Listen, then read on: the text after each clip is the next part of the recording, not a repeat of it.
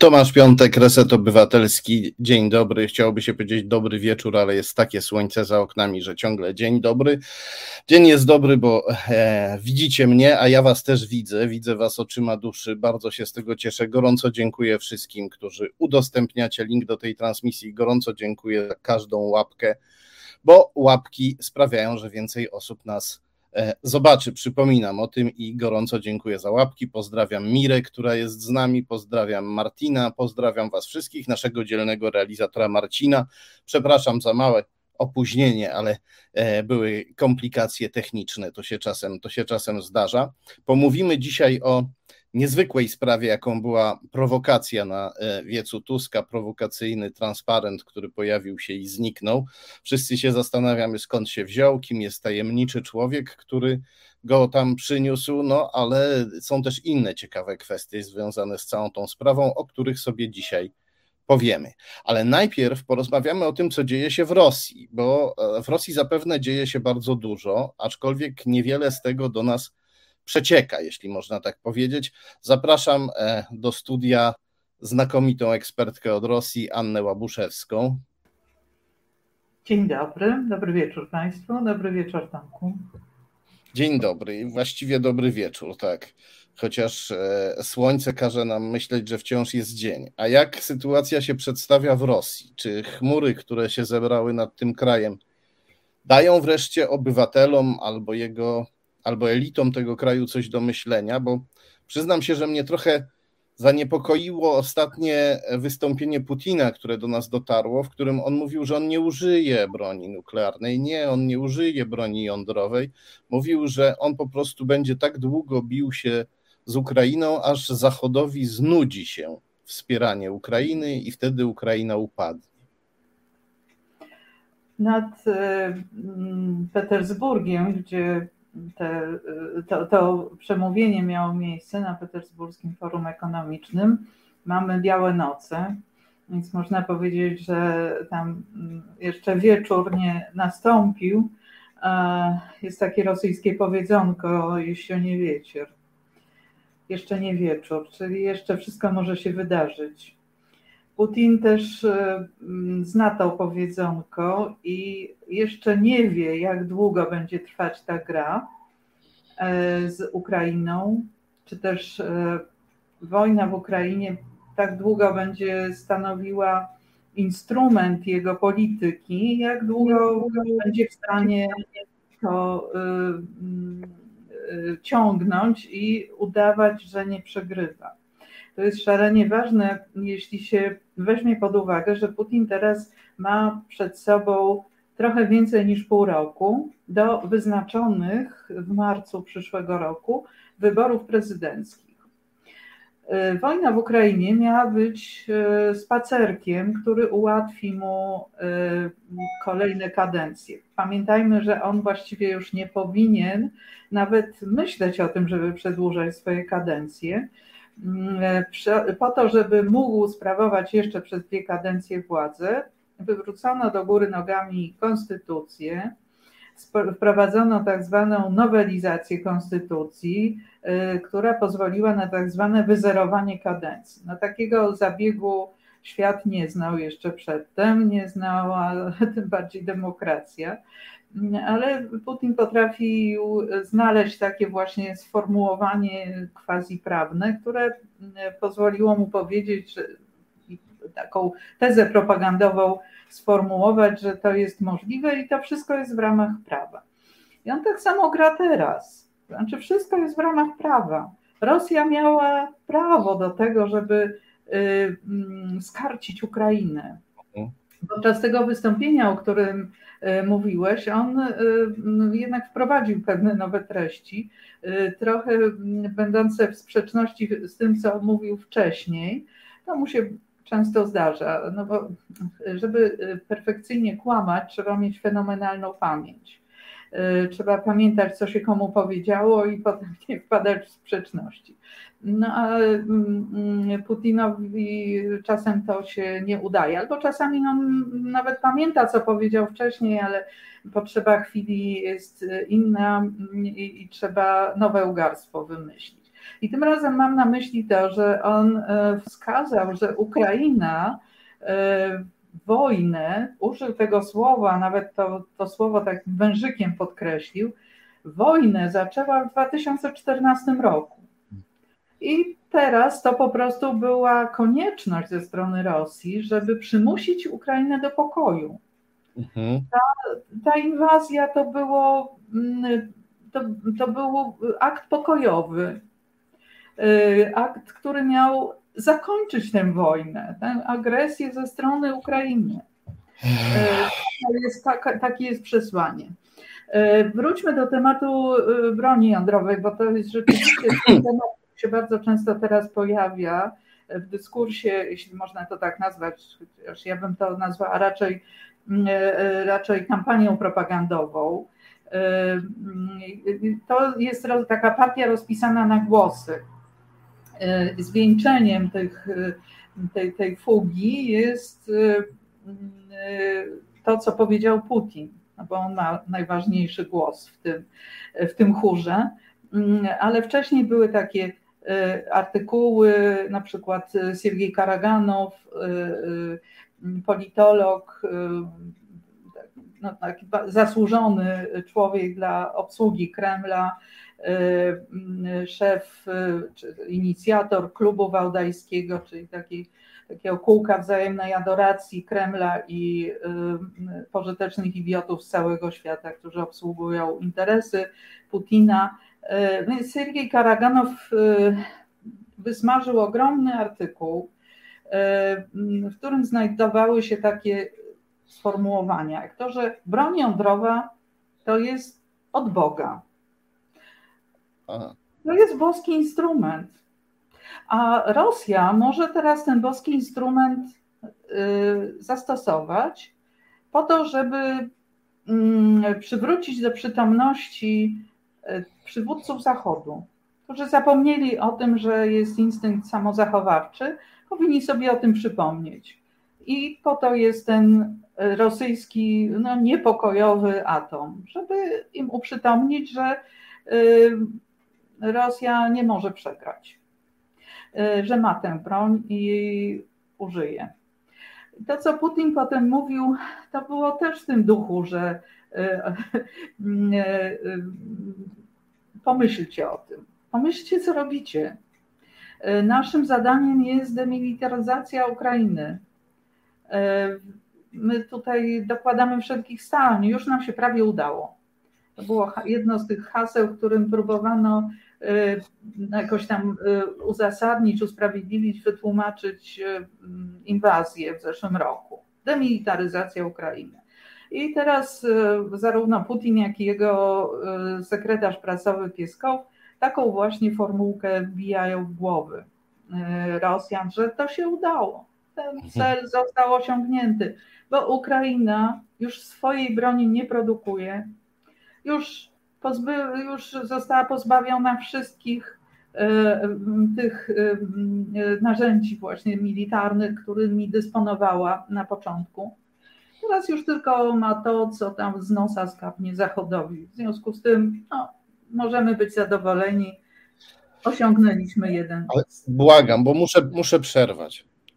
Przecież to jest e, kompletne wywrócenie wszystkiego do góry nogami. My tu w Polsce oczywiście też mamy naszych putinków, którzy wywracają rzeczywistość do góry nogami, no ale e, napadł na kraj i twierdzi, że to ten kraj wszczął wojnę. E, twierdzi, że prawie mu się udało zdemilitaryzować Ukrainę, podczas kiedy Ukraina jest uzbrojona po zęby. I, e, i to bywa, że jest uzbrojona bardzo skutecznie. Czy w związku z tym, w związku z tym czy, czy, czy kiedy on mówi, że nie użyje broni nuklearnej, to mamy rozumieć, że on nam właśnie mówi, że może użyć? Tak, no interpretacja tych słów, y, no, trzeba ją osadzić w kontekście. A tym kontekstem smutnym bardzo jest to, że została wysadzona tama mm, w Kachowce, i myślę, że to y, poza takim mm, celem doraźnym, czyli mm, uniemożliwienie natarcia ukraińskiego na tym odcinku, to jeszcze było testowanie reakcji Zachodu. I ten test wypadł dla Zachodu miernie. To znaczy reakcja była, no właściwie jej nie było. E, I myślę, że te e, zawody, które teraz urządzają e, no, zarówno Putin, jak i właśnie ta jego obsługa w wypowiadaniu słowa broń jądrowa, to też jest swego rodzaju test.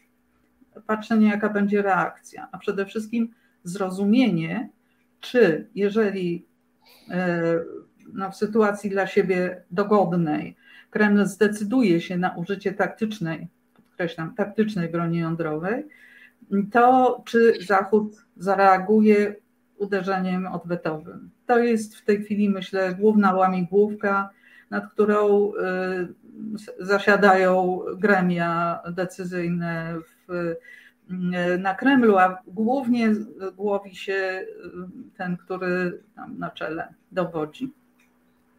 To ja zadam pytanie natury nie tylko politycznej, ale etycznej też.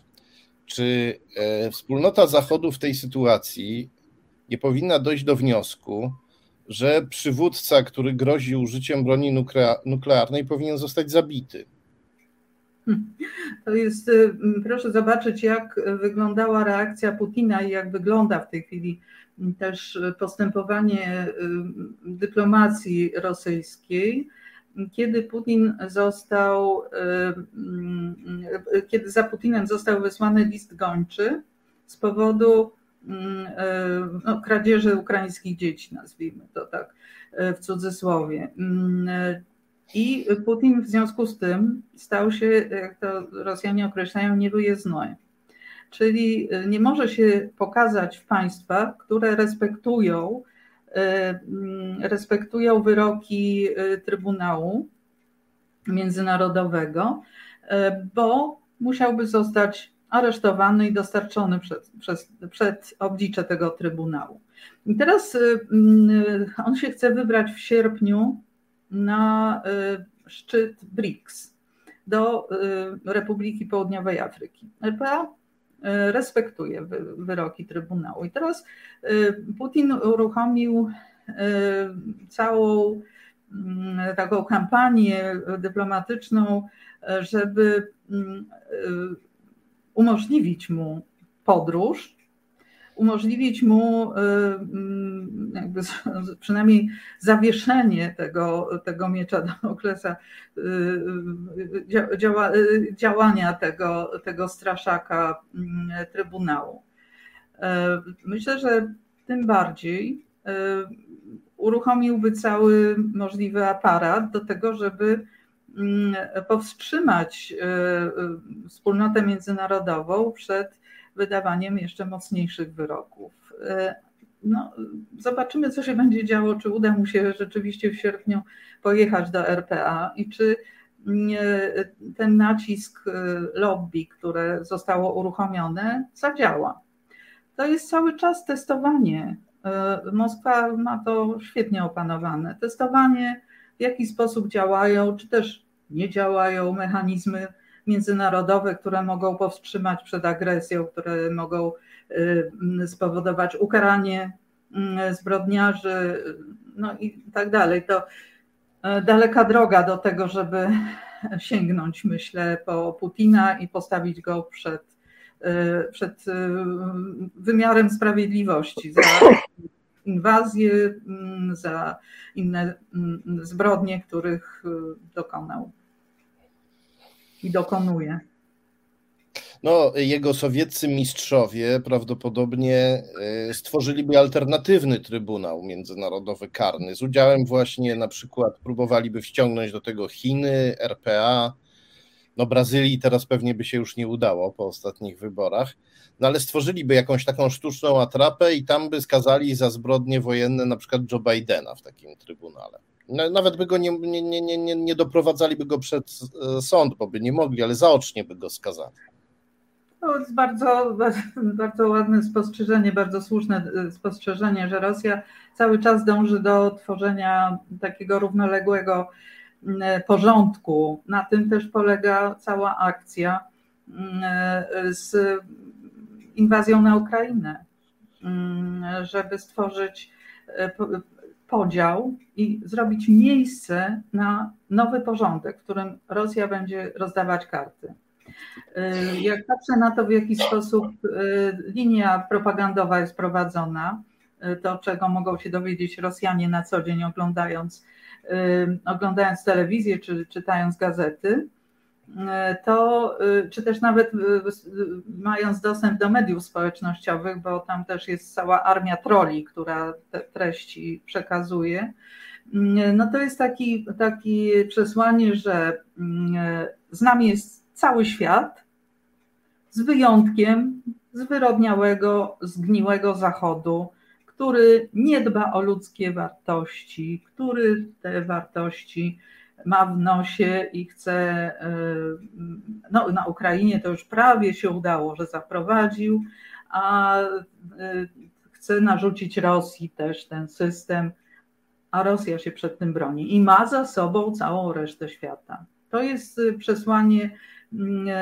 które słyszy się na co dzień, jak się ogląda rosyjskie media.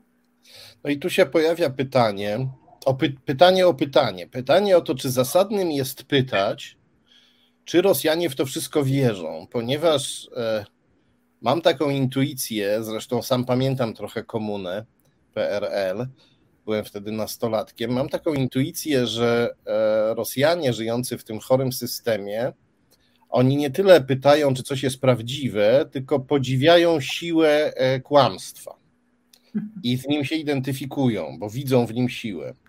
Czy dobrze się domyślam? To jest jeden z elementów, tak, który jakoś myślę działa e, w tej trudnej sytuacji nie mamy takich instrumentów, które by to zmierzyły, dlatego że socjologia w warunkach wojny nie działa. Cenzura wojenna mm, zniszczyła media, które i wcześniej nie były wolne. Mm, więc mm, możemy to z takiego odbicia oglądać. Tak?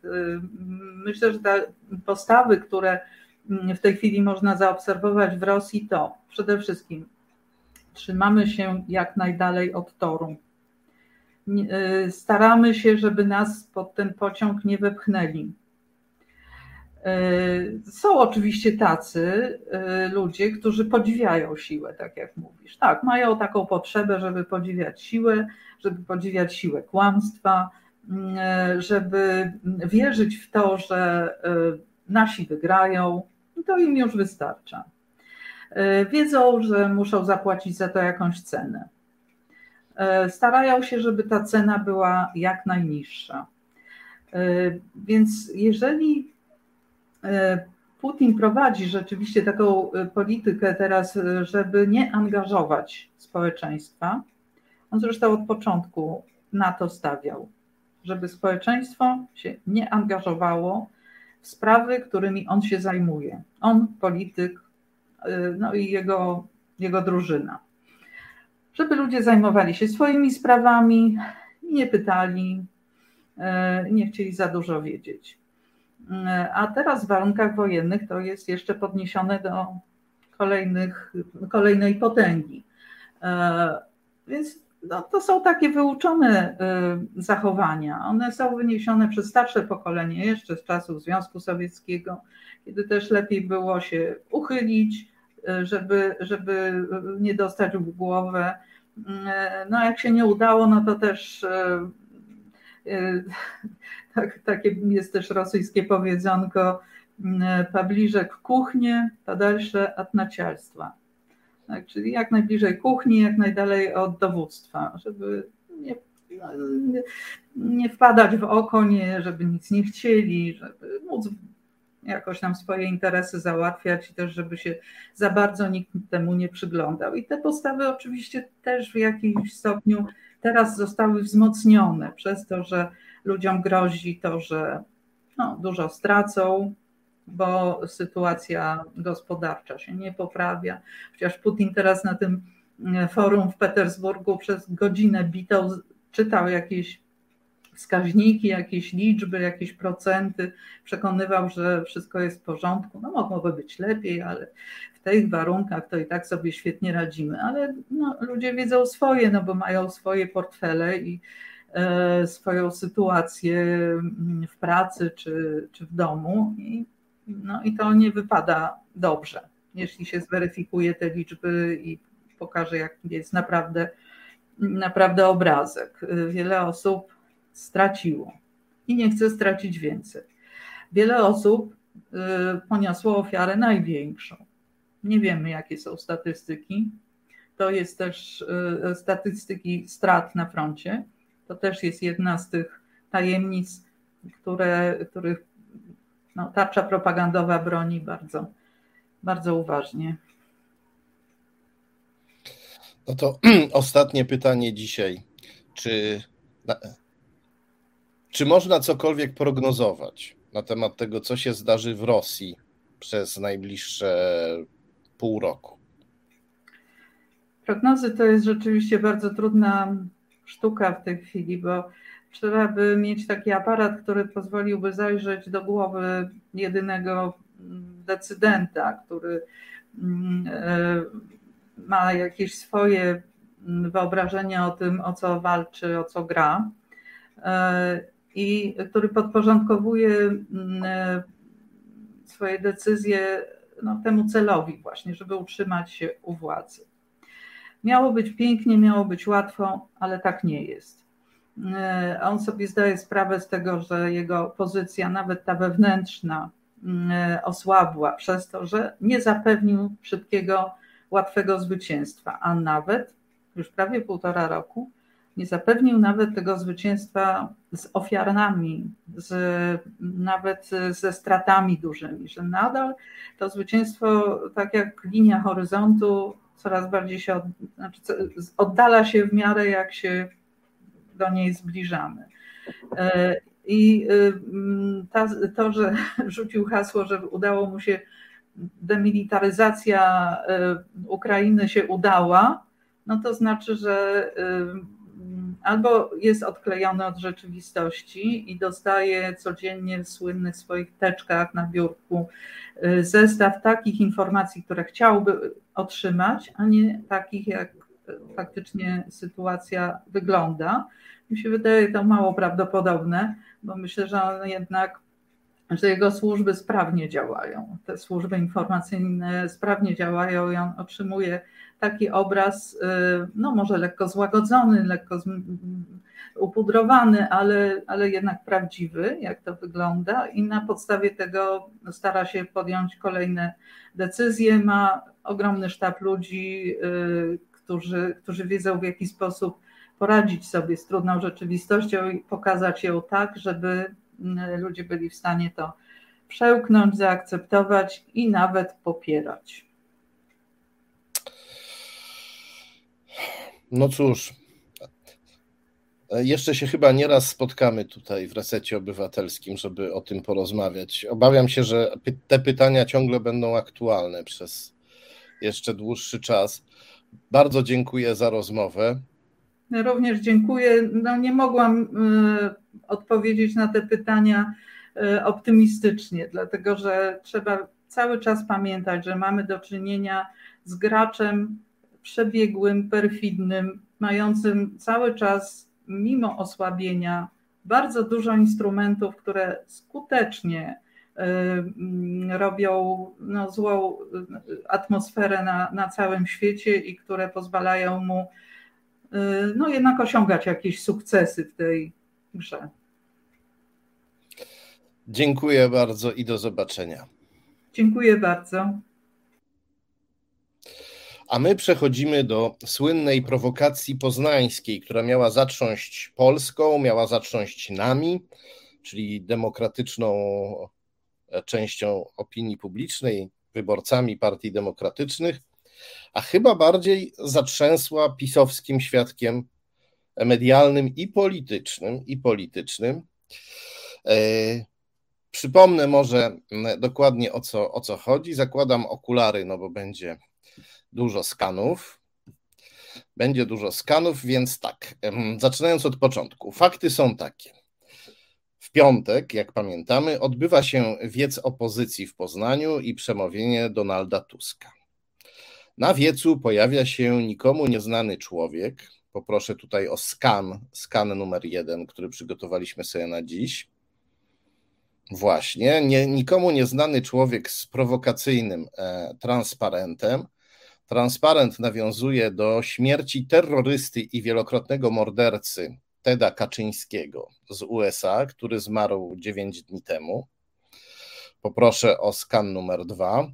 To jest właśnie Ted Kaczyński, to jest e, jego zdjęcie, które przylepiono do transparentu.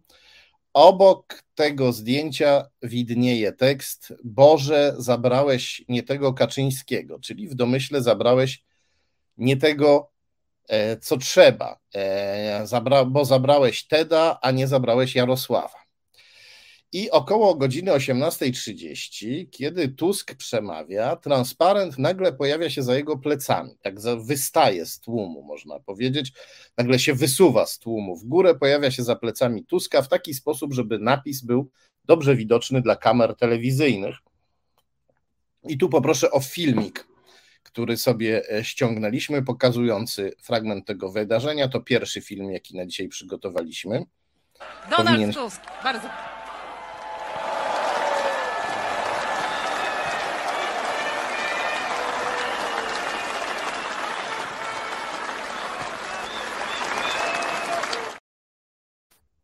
Tak, to był ten pierwszy film. Widzimy, Tusk wychodzi, zostaje zapowiedziany, ma przemawiać i nagle, jak e, Filip z Konopi, tak to się kiedyś mówiło, za jego plecami pojawia się ten e, transparent z prowokacyjną treścią, z treścią, która mówi, że e, Jarosław Kaczyński jest gorszy od Teda Kaczyńskiego i powinien umrzeć. Nie chcę tutaj dyskutować nad zasadnością tego stwierdzenia jasne jest, że ono ma charakter prowokacyjny i bardzo łatwo można pojawienie się takiego transparentu wykorzystać przeciw Platformie Obywatelskiej. Jedno z naszych źródeł mówi, że przedtem transparent był przykryty jakąś płachtą lub czymś podobnym i płachtę zdjęto tuż przed pokazaniem transparentu w stronę kamer. Jak gdyby tajemniczy człowiek obawiał się, że treść transparentu wzbudzi oburzenie i sam zostanie wyproszony, zanim zdąży pokazać go kamerom. Nie udało mi się potwierdzić tej informacji, no ale jeśli tajemniczy człowiek się obawiał, to obawiał się słusznie, bo krótko po pojawieniu się transparentu organizatorzy demonstracji wypraszają tajemniczego e, człowieka razem z jego transparentem. Transparent znika. Poproszę o film numer dwa, na Chcę którym. Chcę powiedzieć, że właśnie tu w Poznaniu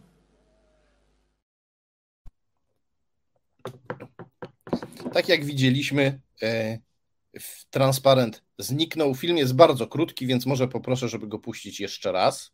Chcę Wam powiedzieć, że właśnie tu w Poznaniu. O, widzieliśmy, tak się zanurzył z powrotem, zanurzył się z powrotem w tłum. I mm, uczestnicy poznańskiej demonstracji mówią, że wyproszony człowiek po prostu sobie poszedł, że on tam był góra przez 20, 20 minut. E, dziś niektórzy z nich żałują, że nie poszli za nim, by zobaczyć, gdzie pójdzie. Tymczasem e, pisowska TVP twierdzi, że transparent był przez cały czas widoczny do demonstracji i organizatorzy nic z nim nie zrobili. Jak propagandowa telewizja rządowa próbuje tego dowieść?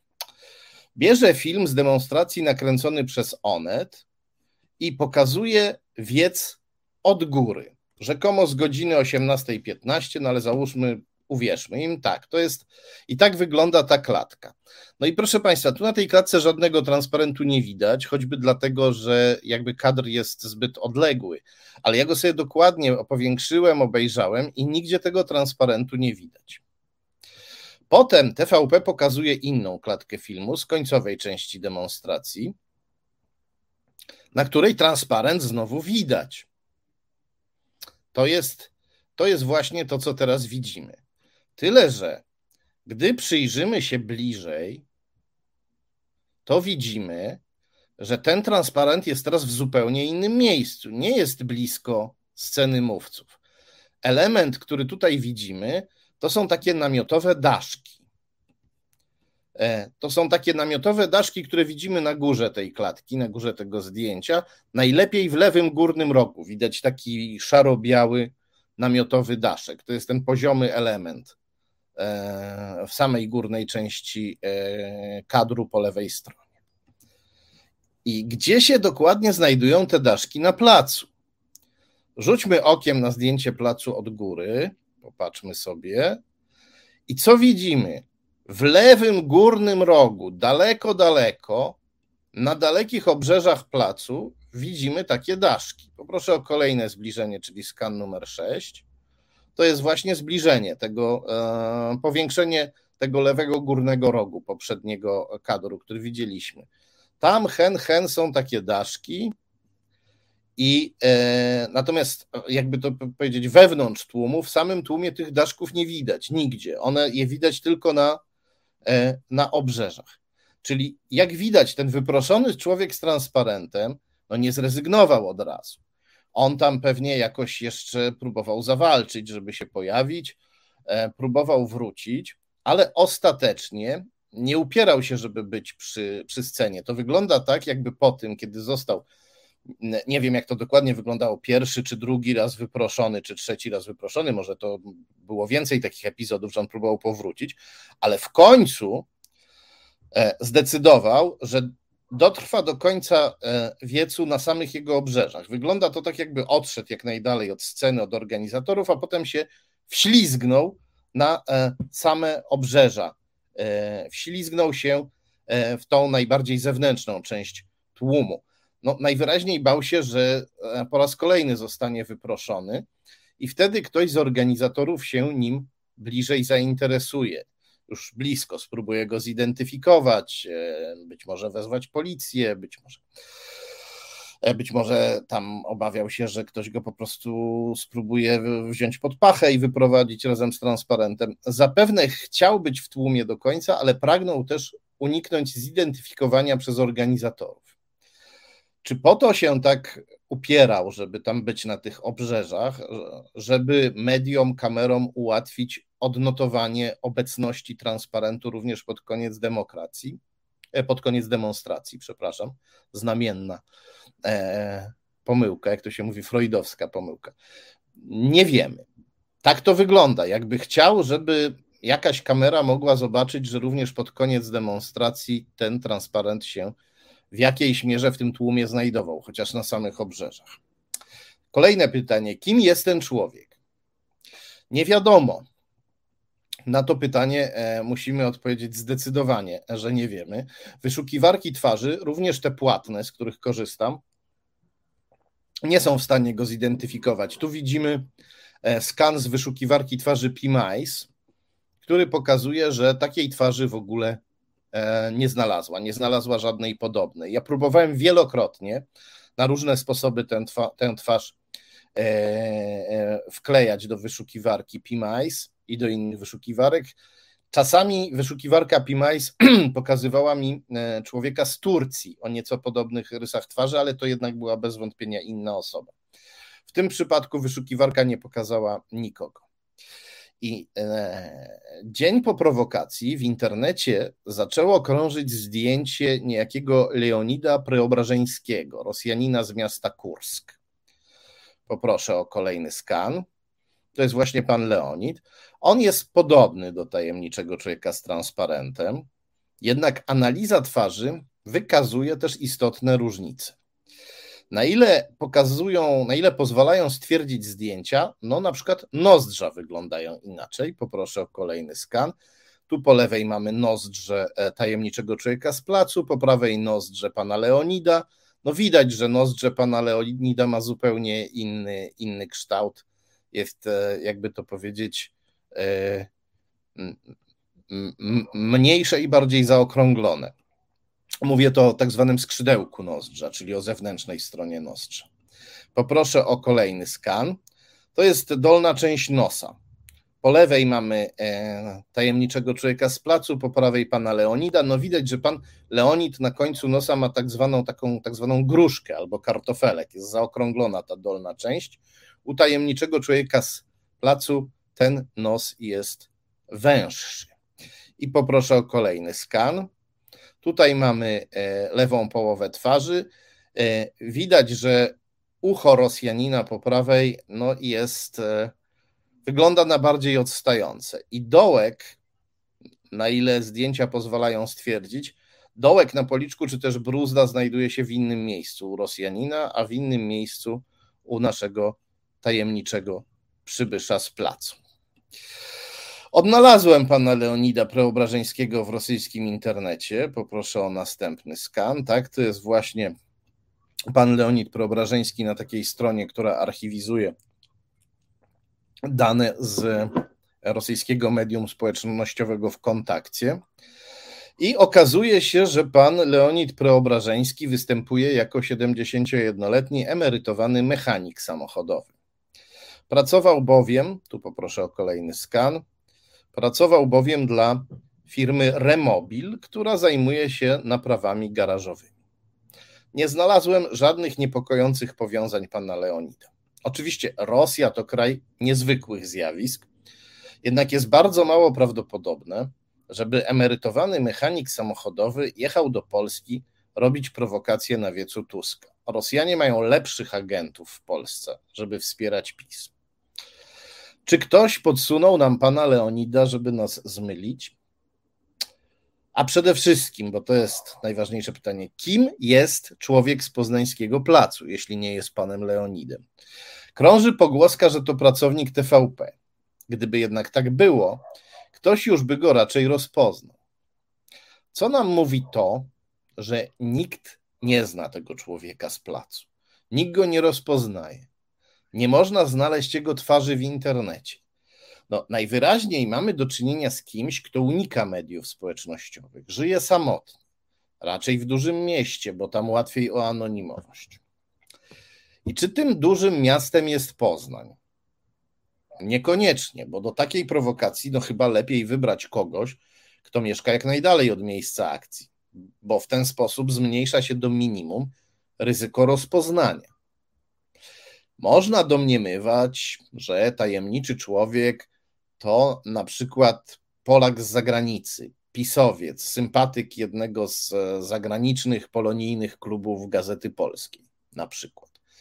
I byłby to człowiek, który dotąd nie uczestniczył w akcjach tych klubów, ale był w przyjaznym kontakcie z pisowskimi aktywistami, i w ten sposób mogłyby trafić do niego pisowskie służby, które by go nakłoniły do prowokacji dla dobra PiS ale można też domniemywać, że chodzi na przykład o byłego SBK, który nie ma rodziny, mieszka samotnie poza Wielkopolską i współpracuje ze służbami PiS w zamian za rekompensatę zredukowanej esbeckiej emerytury. No, między innymi po to się zabiera emerytowanym SBK pieniądze, żeby zmusić do służby tych, co są jeszcze na chodzie. Można mnożyć teorie, ale tożsamość osoby pozostaje tajemnicą. Media pisowskie z jakichś przyczyn, z przyczyn, których łatwo się domyślić, wolą pokazywać transparent niż człowieka, który go przyniósł. To jednak nie do końca sprytne, albowiem sam transparent, gdy przyjrzeć mu się bliżej, odsłania niektóre ze swoich tajemnic. W internecie szerzy się teoria dotycząca litery EU. Poproszę o kolejny skan. Tak? Otóż na transparencie, jak widzimy, kreseczka w E opada z lewa na prawo, podczas gdy Polacy zazwyczaj kreślą ją odwrotnie, tak żeby wznosiła się z dołu do góry. I pojawiają się spekulacje, że tak mógł pisać ktoś, kto na co dzień nie pisze polskim alfabetem. Jednak przyczyna może być inna i prostsza. Gdyby kreseczka przy E była napisana w normalny sposób, to by dotykała A. Proszę to sobie wyobrazić. Mamy tutaj AłE po lewej stronie, fragment napisu. Gdybyśmy przekręcili e, tę kreseczkę, żeby sterczała w prawo do góry, tak jak w przykładzie, który mamy tuż obok po prawej stronie, no to e, ta kreseczka dotykałaby A, dotykałaby nawet tego miejsca, gdzie mamy pionową kreseczkę w A. I w ten sposób te litery by się troszeczkę ze sobą e, zlały. A autor napisu starał się, żeby litery, chociaż ścieśnione, nie zlewały się ze sobą. Najwyraźniej bardzo mu zależało, żeby te litery były dobrze czytelne, nie tylko dla uczestników wiecu, ale także dla kamer telewizyjnych.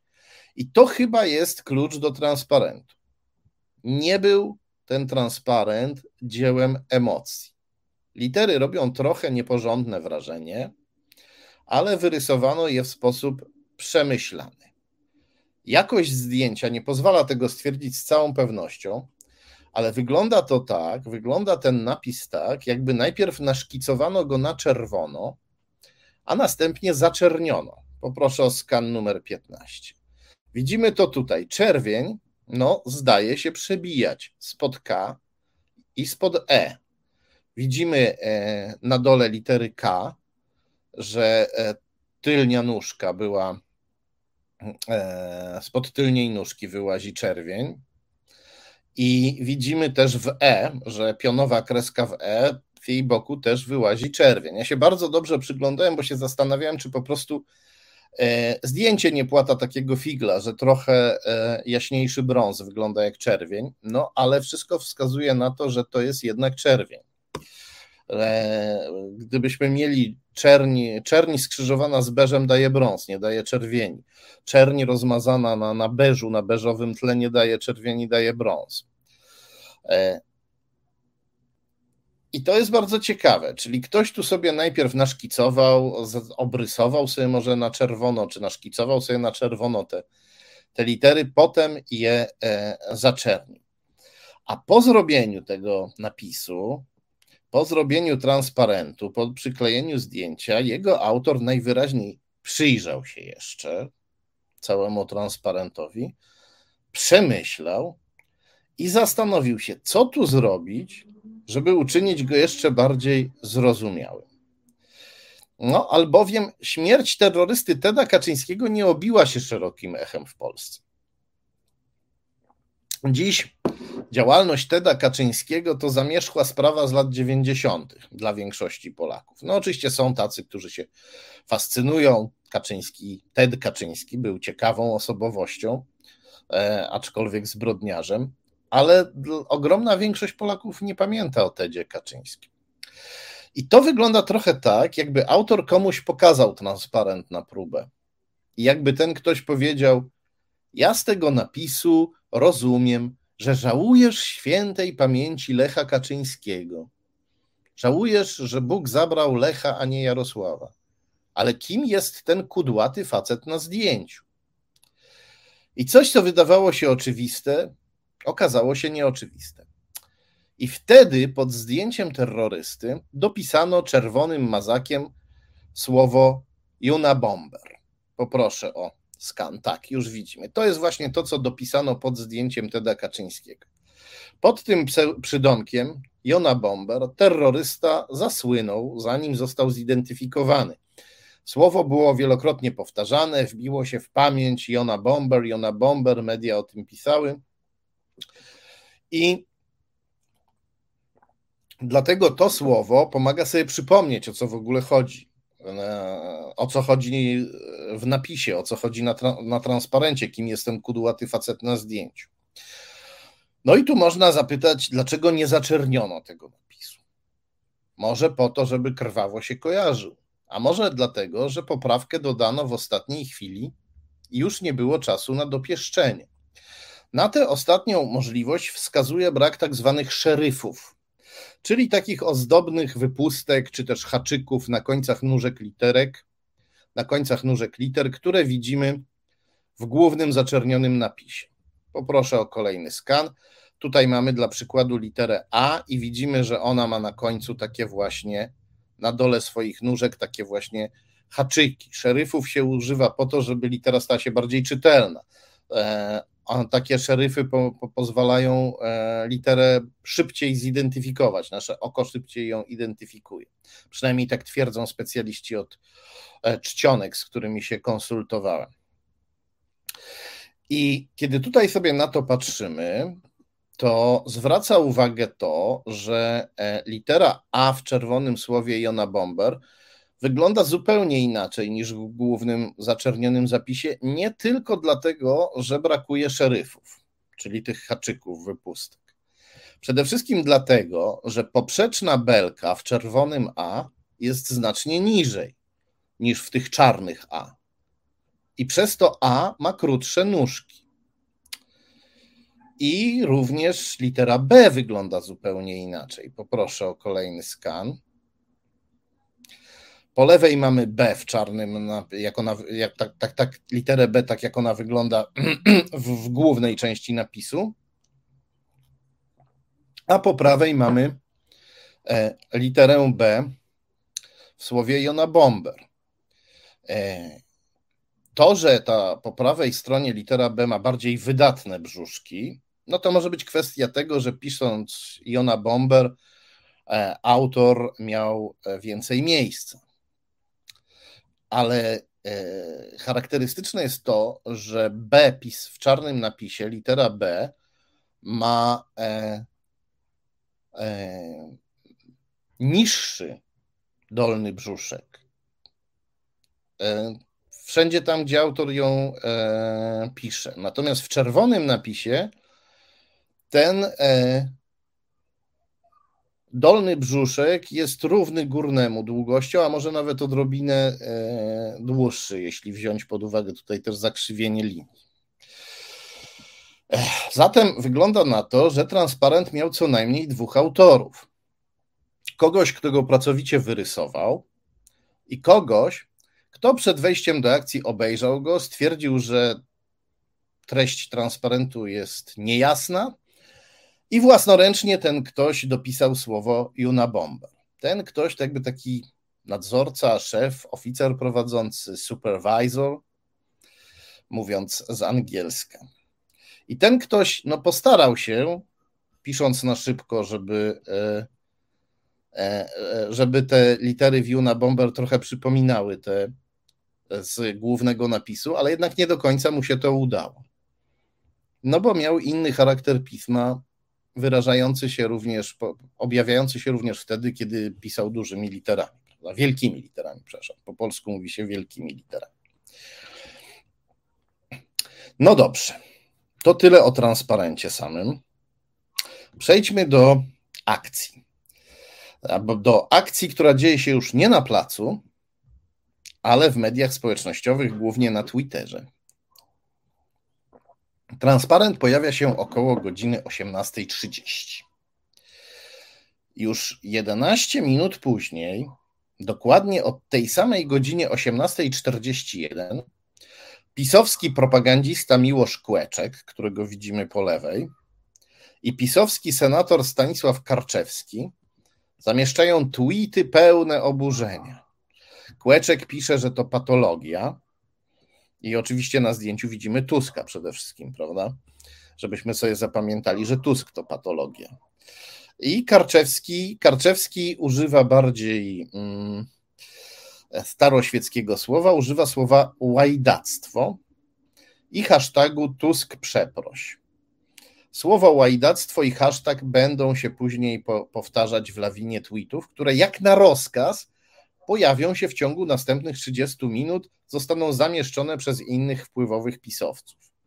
Będą to, poproszę o skan numer 20, e, rzecznik rządu e, Piotr Miller i poseł Robert Gontarz o godzinie 18.57.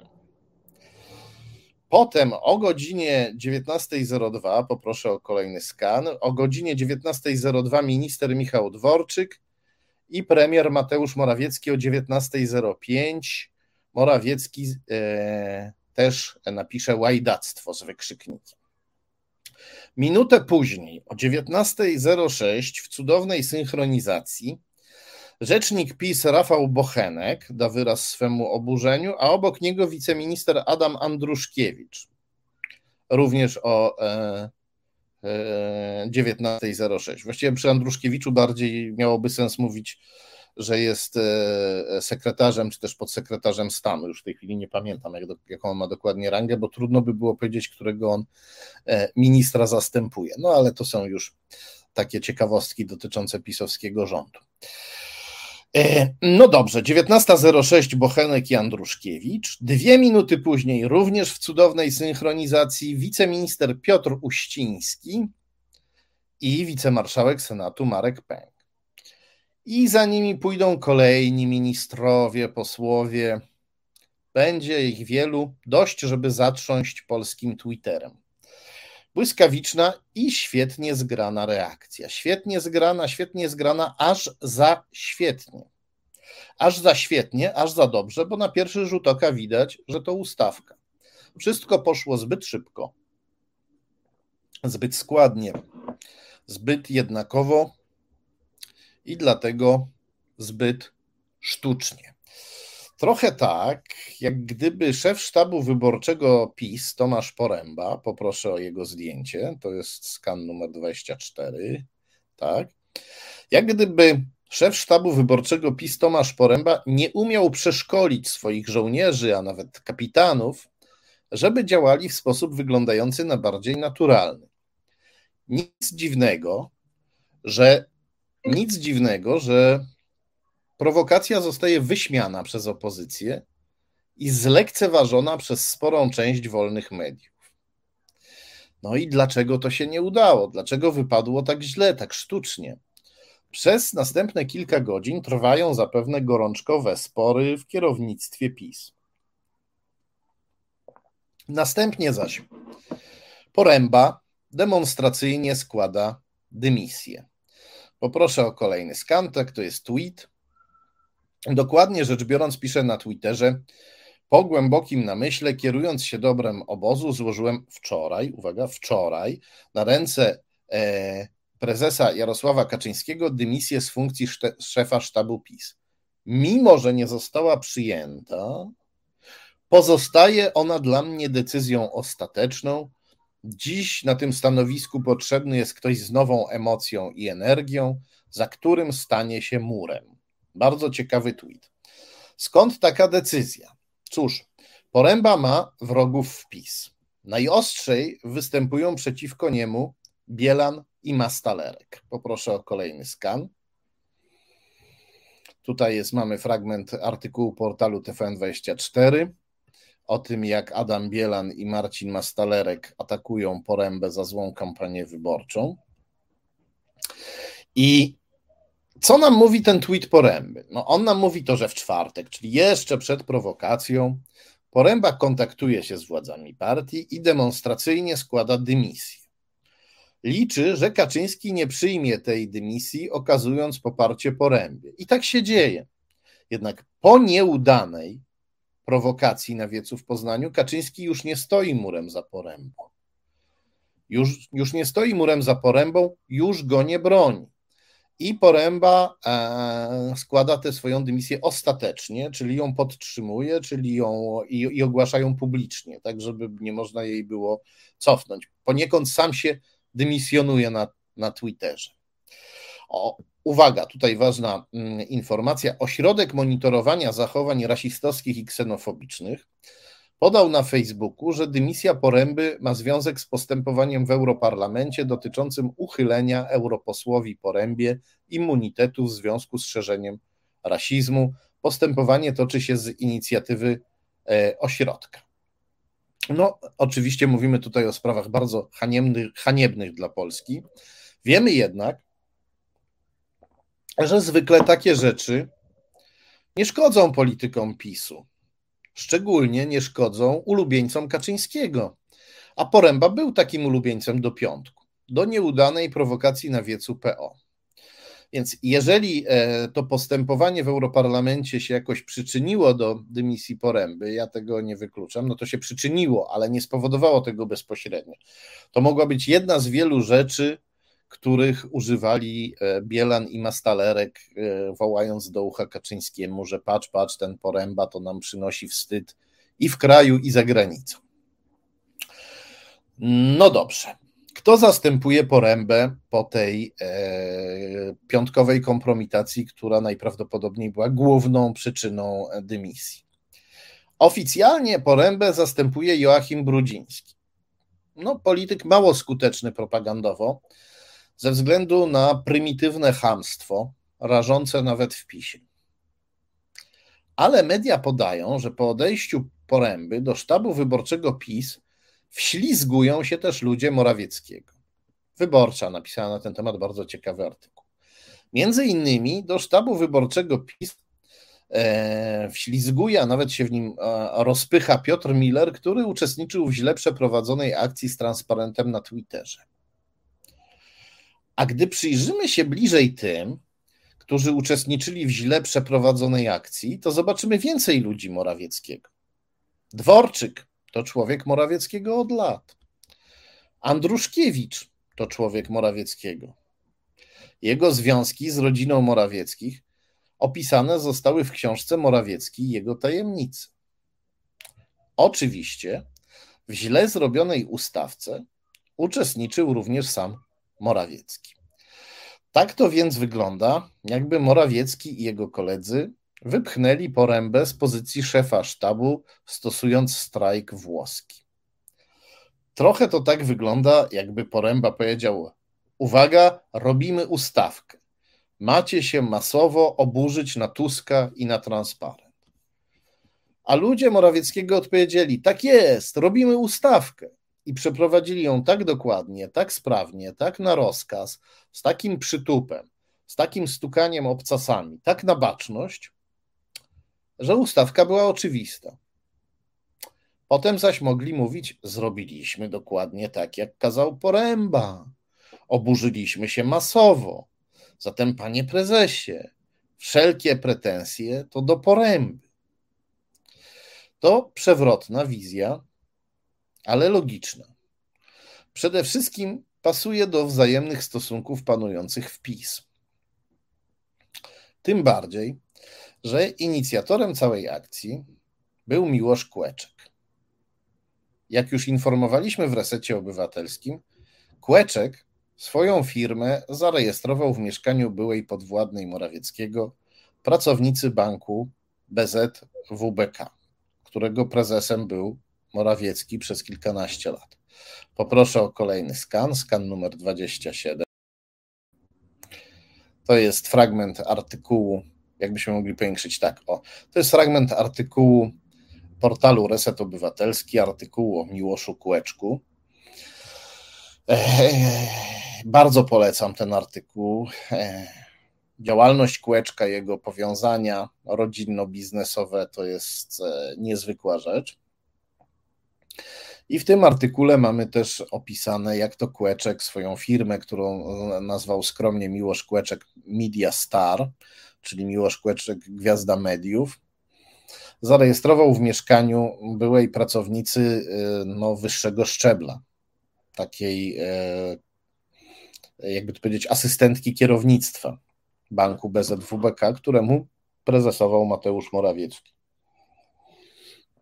Wygląda więc na to, że tutaj ludzie Morawieckiego wykazali się taką perfidną finezją w wykopaniu Tomasza Poręby i jakby zupełnie nie e, zadbali przy tym o interes partii, ktoś mógłby powiedzieć, no bo prowokacja się, e, prowokacja się nie udała. Ale to tylko część ogólnego ob obrazu, bo akcje akcje na szybko na tym pierwszym etapie, w ciągu tego, tej pierwszej pół godziny, rozkręcają też osoby znacznie słabiej związane z Morawieckim, jak Stanisław Karczewski, były wicemarszałek Senatu. I ci rozkręcacze, ci szybcy rozkręcza, rozkręcacze, przepraszam, mają inny wspólny mianownik. Szczególnie jeśli oddzielić od tego grona rzeczników Piotra Millera i Rafała Bochenka, którzy no, siłą rzeczy musieli szybko włączyć się w akcję ze względu na swoją funkcję PR-owców. Chociaż jako rzecznicy i specjaliści od PR-u powinni ostrzec kolegów, no my, my się tutaj włączamy trochę szybciej, ale wy nie włączajcie się tak szybko, niech ta akcja wygląda naturalnie, niech się naturalnie rozwija, niech wybrzmi. To, to nasze oburzenie przez kilka dni na Twitterze, Więc jeśli oddzielimy Millera i Bochenka, to kogo widzimy w tej grupie?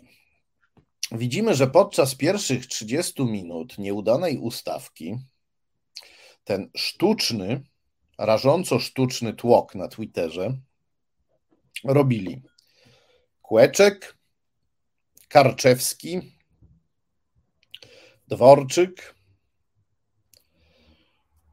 Morawiecki, Andruszkiewicz, Uściński, Pęk i Gontarz. Co ich łączy? Jeszcze raz poproszę o ten skan, który widzieliśmy przed chwilą, ten fragment artykułu Resetu Obywatelskiego, jeśli to możliwe. E, jak pisaliśmy i mówiliśmy w resecie obywatelskim, i to widać tutaj też na tym skanie, Kłeczek jest biznesowo powiązany z rosyjskim gangsterem Leonidem Niebogatikowem. To gangster z e, e, Petersburga, zajmujący się między innymi przemytem narkotyków. Został w pewnym momencie schwytany na granicy białoruskiej jest związany z putinowskimi dygnitarzami lokalnymi z Kaliningradu. To jest dokładnie opisane w tym artykule. Jest tam też świadectwo pracownicy seksualnej, którą pan Niebogatikow wykorzystywał tylko biznesowo, to znaczy nawet nie on ją wykorzystywał, tylko jej, e, jego kontrahenci, prawdopodobnie związani z kółeczkiem ją wykorzystywali biznesowo do roli tak zwanego słupa, czyli fasadowego właściciela, do którego niby firma należy, choć tak naprawdę kto inny nią rządzi i kto inny na niej zarabia. I ta pracownica seksualna powiedziała, że niektórzy polscy kontrahenci Kłeczka, czy też jego, e, przepraszam, Niebogatikowa, niektórzy polscy kontrahenci Niebogatikowa tajemniczo zniknęli. I tak się również składa, że ojciec Kłeczka, który wspierał syna w jego biznesach, a panu Niebogatikowowi z Kaliningradu przekazał na przykład firmy, ojciec Kłeczka, który wspiera syna w jego biznesach, to były agent SB. Poproszę o kolejny skan. To jest e, fragment e, to jest fragment e, dokumentu opisującego pozyskanie kółeczka seniora jako konfidenta SB. I czytamy tutaj, że Kłeczek senior zadeklarował gotowość szpiegowania baz NATO w Niemczech Zachodnich. No, Kłeczek senior ma też inne dokonania, e, takie o charakterze, no, polityka opisywała na przykład, jak to E, zastraszał swojego e, wspólnika, pobił go, złamał mu kość, zmuszał go do popełniania przestępstw. No ale nas tutaj w tej chwili najbardziej interesują kwestie e, wywiadowczo-kontrwywiadowcze. Więc tak wygląda zaplecze Miłosza Kłeczka. Mm, artykuł Resetu Obywatelskiego, który opublikowaliśmy, no odbił się pewnym echem odnosił się do niego m.in. Donald Tusk, no ale my mamy wielką zdolność zapominania i po paru tygodniach pan Kłeczek znowu jest widziany jako taki zwykły polski, brudny, pisowski propagandista. Taką ma opinię w kręgach opozycyjnych, a zapominamy o tym, co jest tutaj niepolskie, wschodnie i najbardziej niebezpieczne. Dobrze, to teraz przejdźmy do wicemarszałka Stanisława Karczewskiego, który niezwykłym trafem w tej samej minucie, co Kłeczek publikuje e, pełen oburzenia tweet. Marszałek Karczewski też e, nie cieszy się oczywiście w kręgach demokratycznych dobrą opinią, jako jeden z najwierniejszych współpracowników Jarosława Kaczyńskiego.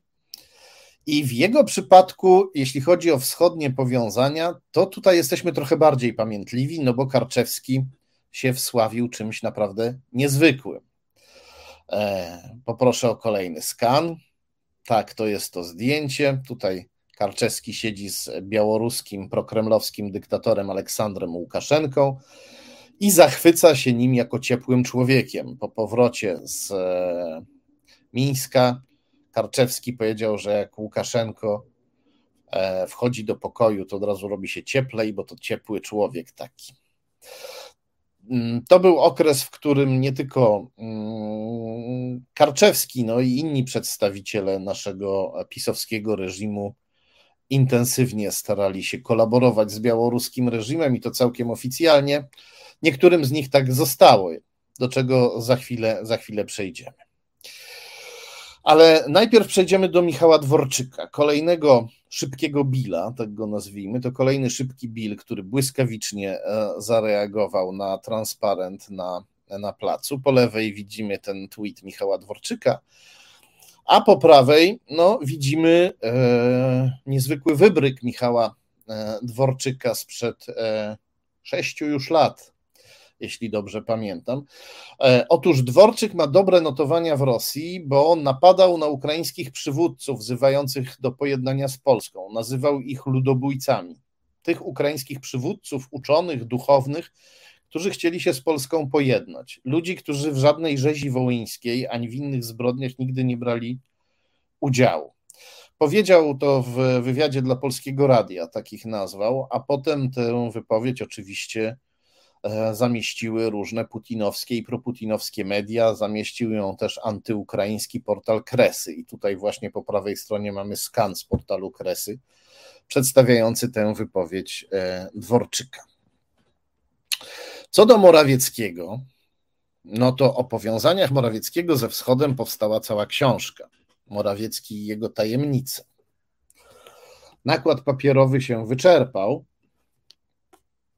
niestety, czy na, no, powinienem się właśnie cieszyć jako autor, no ale e, docierają do mnie głosy od wielu z Państwa, którzy proszą o wznowienie tej książki. O tym zapewne wypadałoby porozmawiać z Marcinem Celińskim, prezesem wydawnictwa Arbitror, ale uwaga, przypominam, że na stronie wydawnictwa Arbitror książka wciąż jest dostępna jako e-book.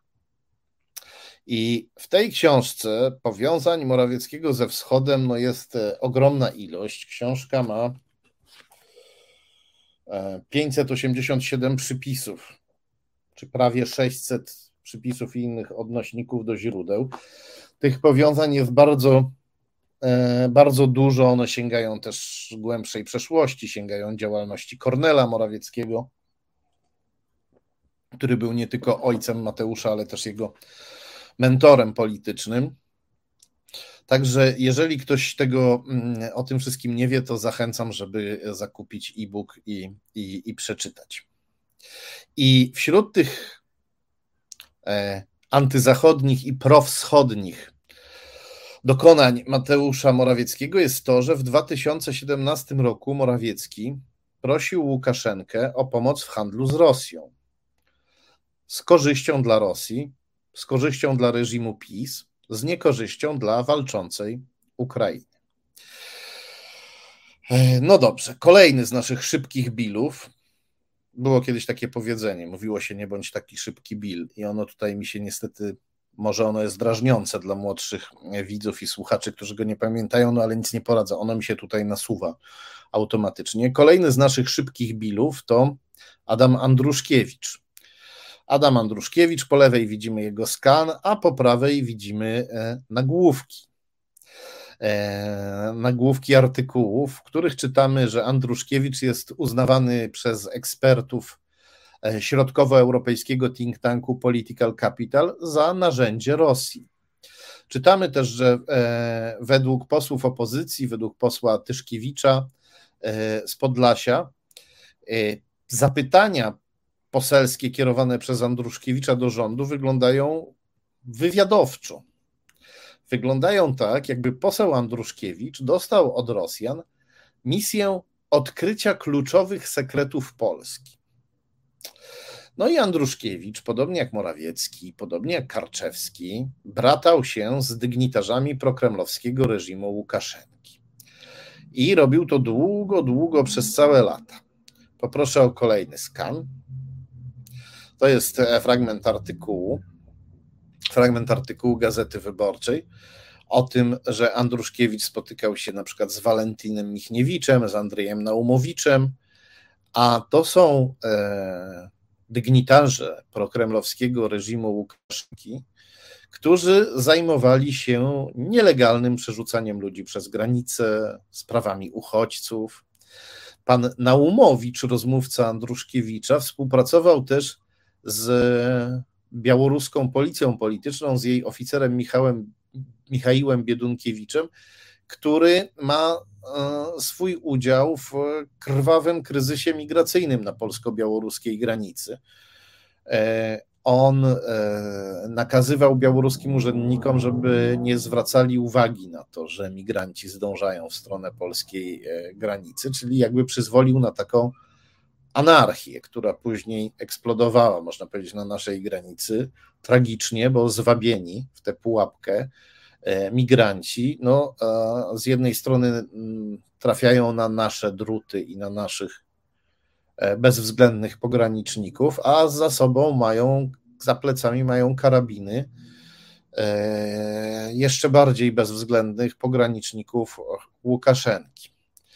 To jest straszna sprawa, która na której PiS i Łukaszenko i Putin też zbijają kapitał polityczny, to jest, no, to jest dopiero ustawka, krwawa ustawka, dzięki której PiS może odgrywać rolę obrońcy Polski przed islamskimi kolorowymi hordami, a Putin z Łukaszenką mogą mówić: patrzcie, Polska, Unia Europejska, cały ten Zachód to faszyzm jak za Hitlera pozwalają dzieciom umierać z głodu i zimna za drutami. Wróćmy do naszej, do naszej ustawki, która, do tej, która się dzięki Bogu nie udała. Kolejny z naszych szybkich bilów to Piotr e, Uściński. Mamy tu jego, e, mamy tu jego tweet, e, widzimy na górze w rogu.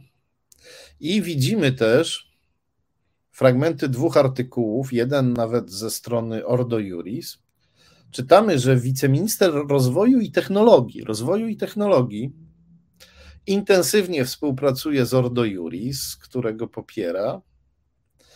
I to on jest współautorem e, to on, pan Uściński, jest e, współautorem tego wniosku do Trybunału Konstytucyjnego, który w końcu e, zaowocował e, zakazem aborcji dla dzieci z e, dla płodów, bo jeszcze nie dzieci, dla płodów z wadami, no bo przeważnie wiadomo, że płód ma wady, zanim jeszcze płód stanie się dzieckiem. Zaowocował zakazem aborcji dla matek płodów z wadami i ten zakaz, jak wiemy, sprawia, że polskie kobiety umierają. No i pan Uściński w tej kwestii e, współpracuje blisko z, ze słynną antykobiecą i antyzachodnią organizacją Ordo Juris, której założyciele przyjmowali pieniądze i inne wsparcie od ultrareligijnych, ultrareligijnych, ultraprawicowych międzynarodówek, finansowanych przez Kreml. Tego chyba nie muszę mówić, no ale też warto przypomnieć i warto e, polecić świetną książkę Klementyny Suchanow To jest wojna, która opisuje związki Ordo Juris z Kremlem na stronie internetowej tygodnika Newsweek, czyli w serwisie newsweek.pl jest też długi raport, który napisaliśmy z Klementyną na temat e, związków Ordo Juris z Kremlem i z niebezpieczną sektą TFP wywodzącą się z Brazylii. E, Ordo Juris e, nie odważyło się nas pozwać po publikacji tego, tego artykułu. No dobrze, przejdźmy do kolejnego szybkiego Billa, który się oburzył na widok transparentu, tak się błyskawicznie oburzył. To wicemarszałek Senatu Marek Pęk poproszę, o, już nie muszę nawet prosić, dziękuję naszemu e, realizatorowi Marcinowi, który dzisiaj świetnie daje radę. Już mamy ten, ten skan, to co widzimy, to po lewej. Tweet pana e, Marka Pęka, oczywiście na te wszystkie zdjęcia, które oni zamieszczają, to też jest e, niezwykłe, wyglądają identycznie lub niemal identycznie, jest zawsze Tusk, jest zawsze ten transparent, a na górze jest kilka takich słówek właśnie jak łajdactwo, a tutaj w tym przypadku twórca przemysłu pogardy. Napisał, e, napisał Marek Pęk. No to, to ludzie, którzy się prze, niemalże przemysłowo, chciałoby powiedzieć, oburzają na przemysł pogardy i równie przemysłowo produkują pogardę. To są pisowcy i to są putinowcy. Tak właśnie, no tak właśnie oni działają.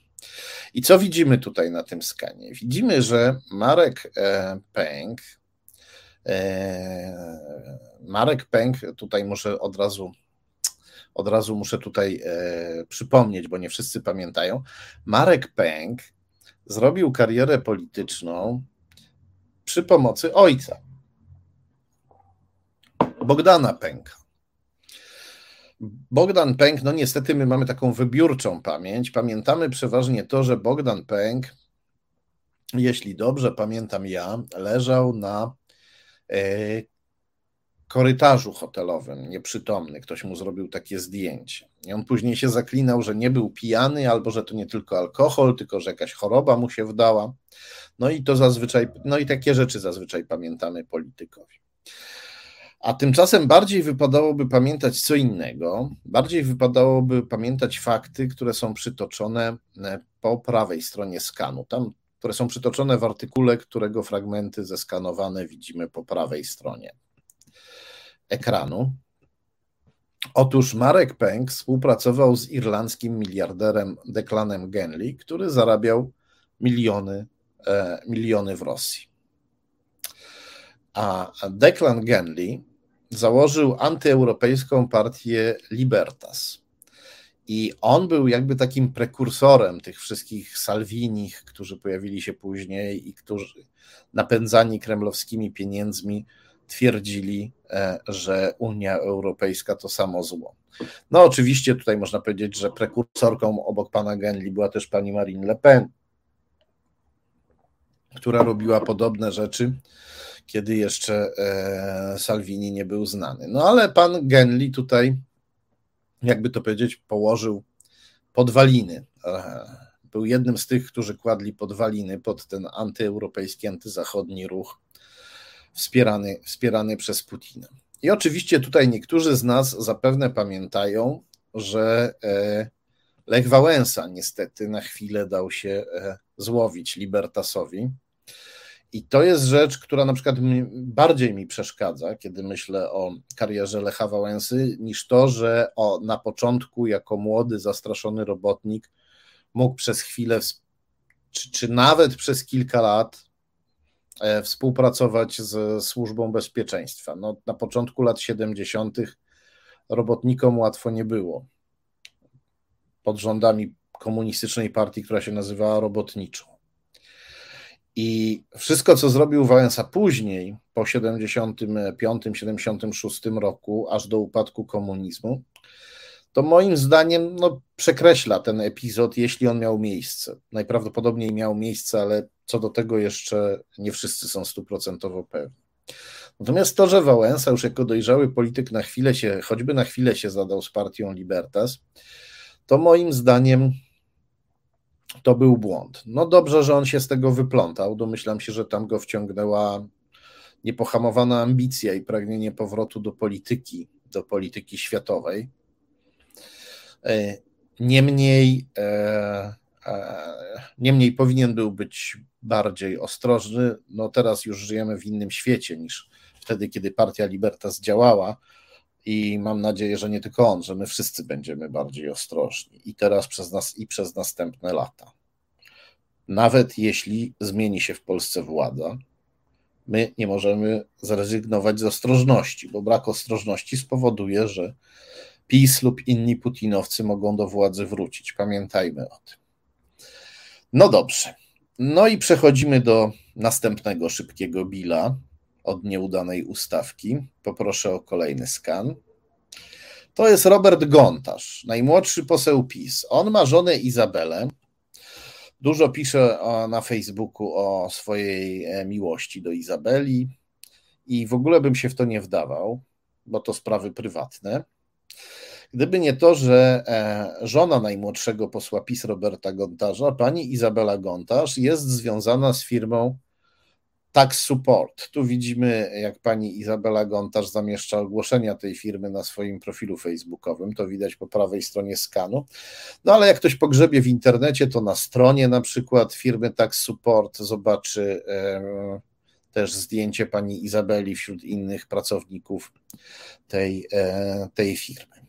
I dlaczego o tym mówimy? Dlatego, że firma Tax Support, poproszę o kolejny skan, E, została założona przez menedżerkę i księgową Małgorzatę Wyrwicką.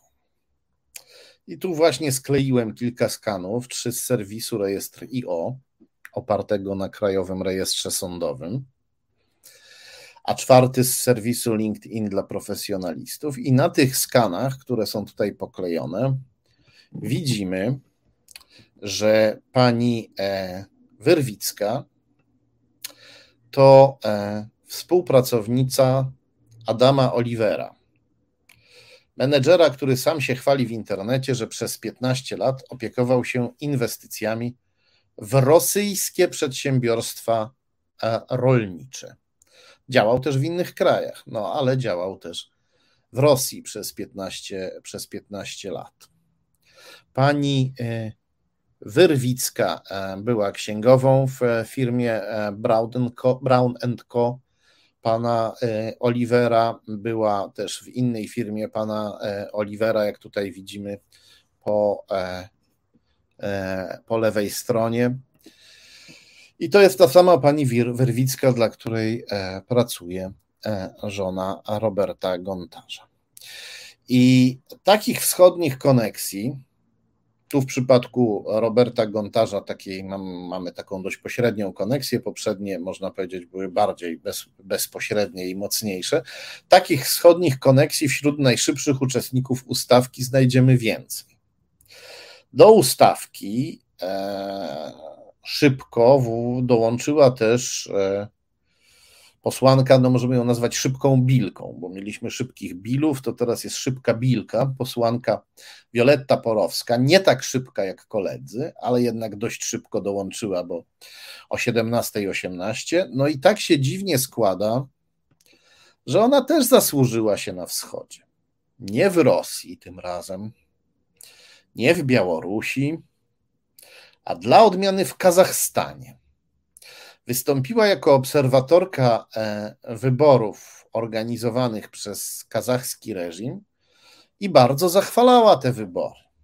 Jak są zorganizowane, jak dobrze wyborcy są informowani, nawet e, w lokalach wyborczych są informowani, na kogo mogliby zagłosować, gdy przyjdą. Spodobało jej się to, e, że tam w lokalach wisi jakaś propaganda wyborcza.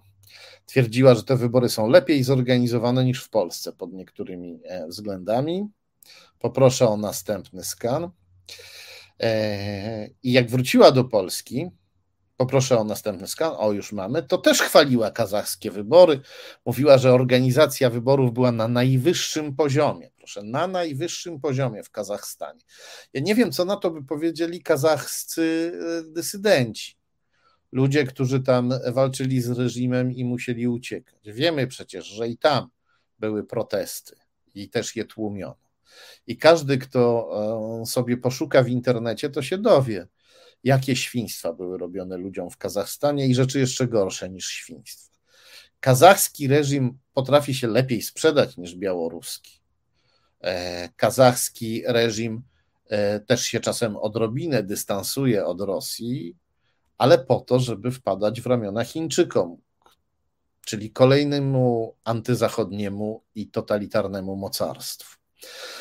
E, ten skan, który widzimy, też jest e, kolażem, też jest złożony z dwóch e, skanów. Na dole mamy fragment artykułu, który się znajduje na stronach Opolskiego Urzędu Wojewódzkiego, i tam czytamy, że pani Wioletta Porowska również w Polsce bratała się z kazachskimi dyplomatami, z kazachskim konsulem, e, całkiem e, jawnie i oficjalnie wręczyła konsulowi kazachskiemu kosz z prezentami, kosz rozmaitości, tak to, tak to nazwała. No, oczywiście po to, żeby zareklamować w Kazachstanie produkty swojego województwa, prawda?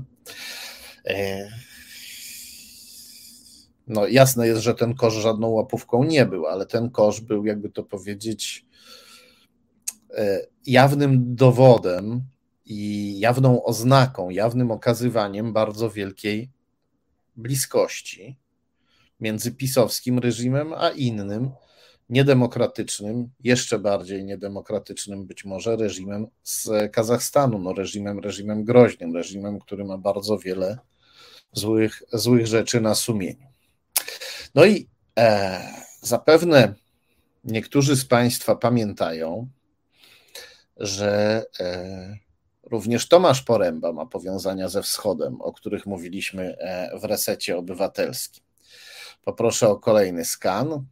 Mówiliśmy w resecie obywatelskim i pisałem o nich na Twitterze. Tutaj właśnie dla skrótowego przypomnienia poprosiłem o, e, o pokazanie tego, tego tweeta.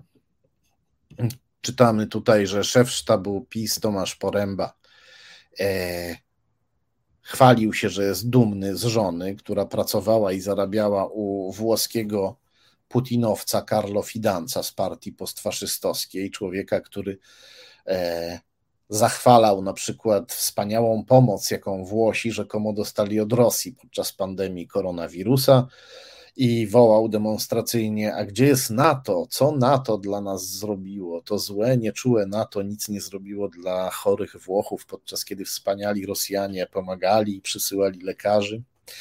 No i tutaj w tym twicie też skrótowo nawiązałem do tego, że ojciec Poręby był protegowanym nieżyjącego już skorumpowanego senatora Kogutas z Sądecczyzny, powiązanego z bohaterami afery taśmowej z 2014 roku, która, jak wiemy, była inspirowana i monitorowana przez rosyjskie służby specjalne. Jeśli ktoś jeszcze nie przeczytał książki Grzegorza Rzeczkowskiego Obcym alfabetem, to gorąco zachęcam. Grzegorz Rzeczkowski wykazał e, w sposób niezbity, że Rosja stała za aferą taśmową z 2014 roku.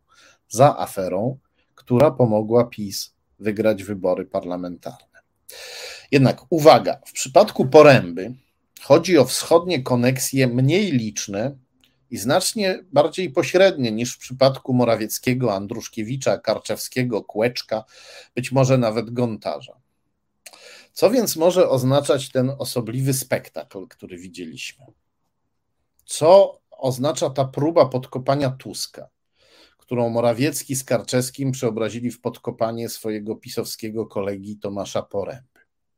Może oznaczać, że w PiS ludzie bliżej związani ze wschodem zrzucają ze stołków ludzi dalej związanych ze wschodem. Tak to e, wygląda. Po, a, jeśli się temu przyjrzeć z bliska. Oczywiście mówimy o sprawie bardzo świeżej, którą zapewne można by jeszcze długo długo analizować. Ale po pierwszym takim pobieżnym oglądzie, po takim przeanalizowaniu sprawy, powiedzmy kilkudniowym, no tak to niestety, tak to niestety wygląda. Wygląda na to, że ludzie e, bliżej związani ze wschodem mają bliższy dostęp do ucha prezesa i e, mają, jakby to powiedzieć, know-how, mają wiedzę, mają umiejętności pozwalające im na to, żeby grać perfidniej i e, eliminować mniej perfidnych pisowców. To tyle na temat tej afery. Teraz przejdźmy może do mm, czegoś e, bardziej, do, do informacji bardziej pozytywnych. Otóż, kochani, wychodzi książka Wielkie Łowy Kaczyńskiego. Poproszę o ostatni skan przygotowany na dziś. To jest okładka tej książki. Wielkie łowy Kaczyńskiego. Część dalsza, część druga, dalszy ciąg e, Kaczyńskiego i jego pajęczyny. Gorąco polecam, gorąco zachęcam do, do zakupienia tej książki, do przeczytania ponieważ nie, w momencie, w którym nie znamy tych wszystkich faktów, w momencie, w którym nie znamy tych wszystkich faktów, to no to nie wiemy, co się po prostu w naszym kraju dzieje. I gorąco zapraszam na premierę. W tej chwili piszę właśnie naszemu e, realizatorowi, e, że po to piszę, piszę tutaj jakby adres i miejsce i godzinę po to, żebyśmy mogli wszyscy nie tylko usłyszeć, ale też zobaczyć na ekranie, później sobie ewentualnie zatrzymać klatkę, zatrzymać kadr, żeby sobie tę nazwę utrwalić, przepisać, zeskanować, zrobić zdjęcie. Premiera będzie mieć miejsce w klubo kawiarni Radio Telewizja e, w Warszawie przy ulicy Andersa 29. We wtorek, ale nie jutro, tylko za tydzień.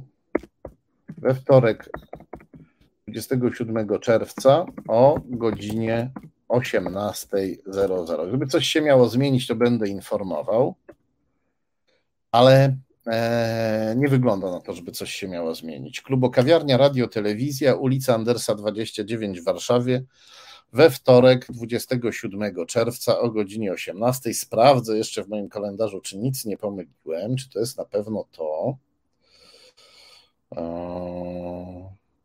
Tak, to jest wtorek 27 czerwca. E, I e, godzina 18. Tak, bardzo gorąco wszystkich zachęcam, żeby przyjść. Oczywiście będzie można książkę kupić, będzie można dostać e, po spotkaniu dedykację od autora. Będzie mi bardzo miło podpisać Wam egzemplarze.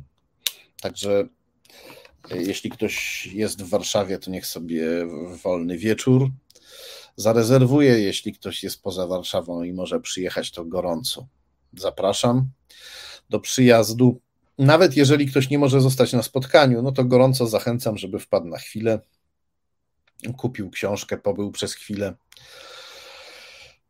Bardzo ka każde z Was, każdy, każda, każde z Was, które przyjdzie, jest dla mnie bardzo cenne. Nawet jeśli nie zdążę paru słów zamienić w tym pośpiechu, który przeważnie towarzyszy, pośpiechu, natłoku, który przeważnie towarzyszy takim spotkaniom.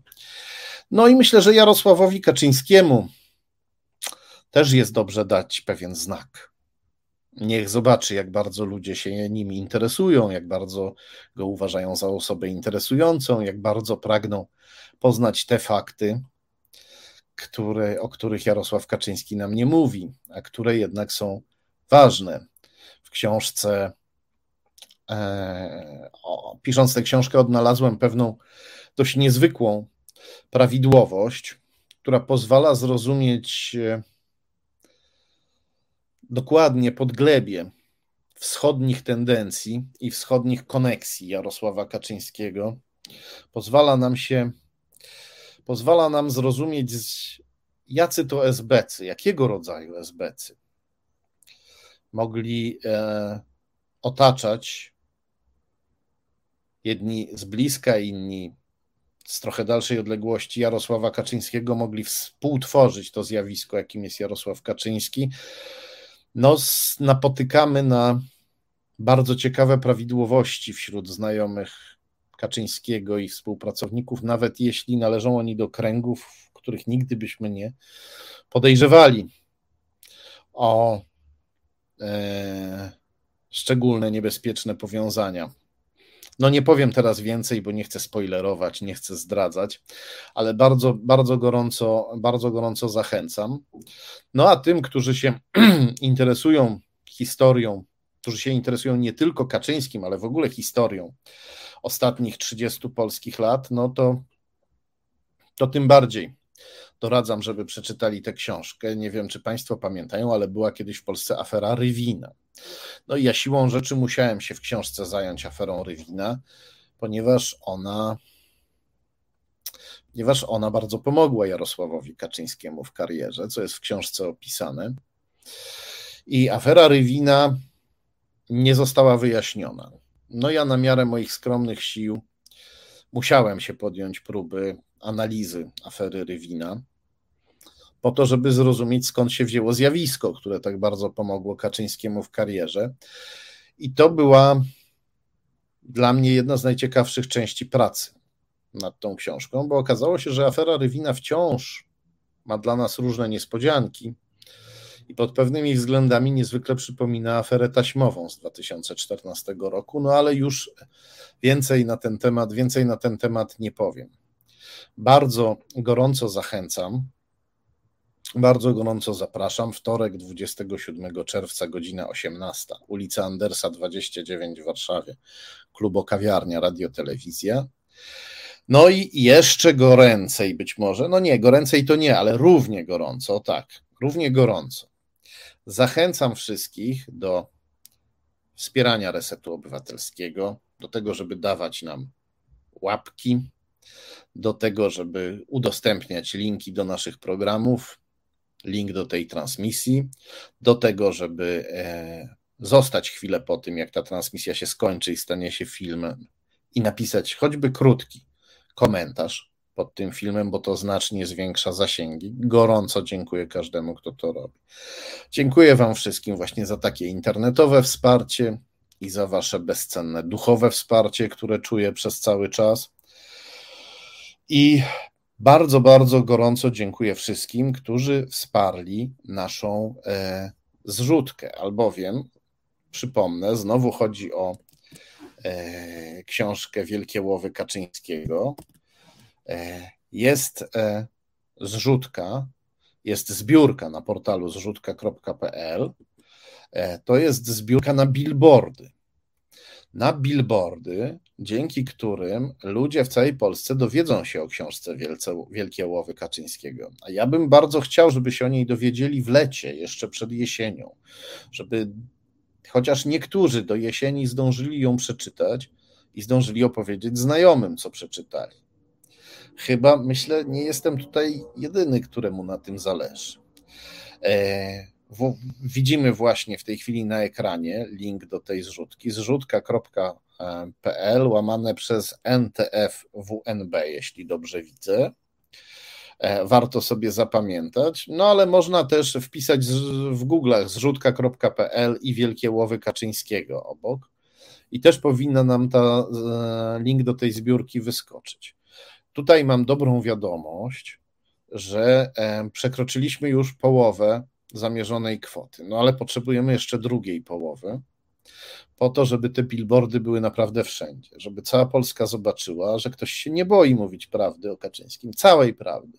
Nie tylko tej prawdy takiej tam, że Kaczyński kradnie, prawda? No bo to e, liczne, e, liczne media, liczni publicyści mówią takie rzeczy i one niespecjalnie Kaczyńskiemu e, szkodzą. I też nie, a przede wszystkim nie odzwierciedlają całej prawdy.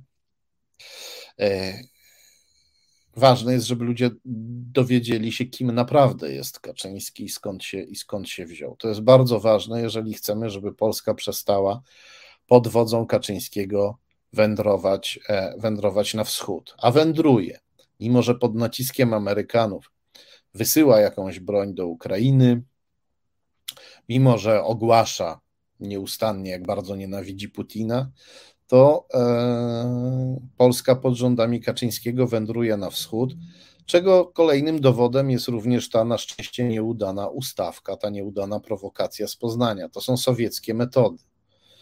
Kiedy się. E, e, to są sowieckie metody. SBcy, i to ci SBcy, którzy najściślej współpracowali z Sowietami, tworzyli takie pseudoradykalne organizacje, pseudoradykalne ekscesy, pseudoradykalnych liderów, którzy udawali właśnie bardziej zajadłych niż prawdziwa opozycja i kompromitowali opozycję.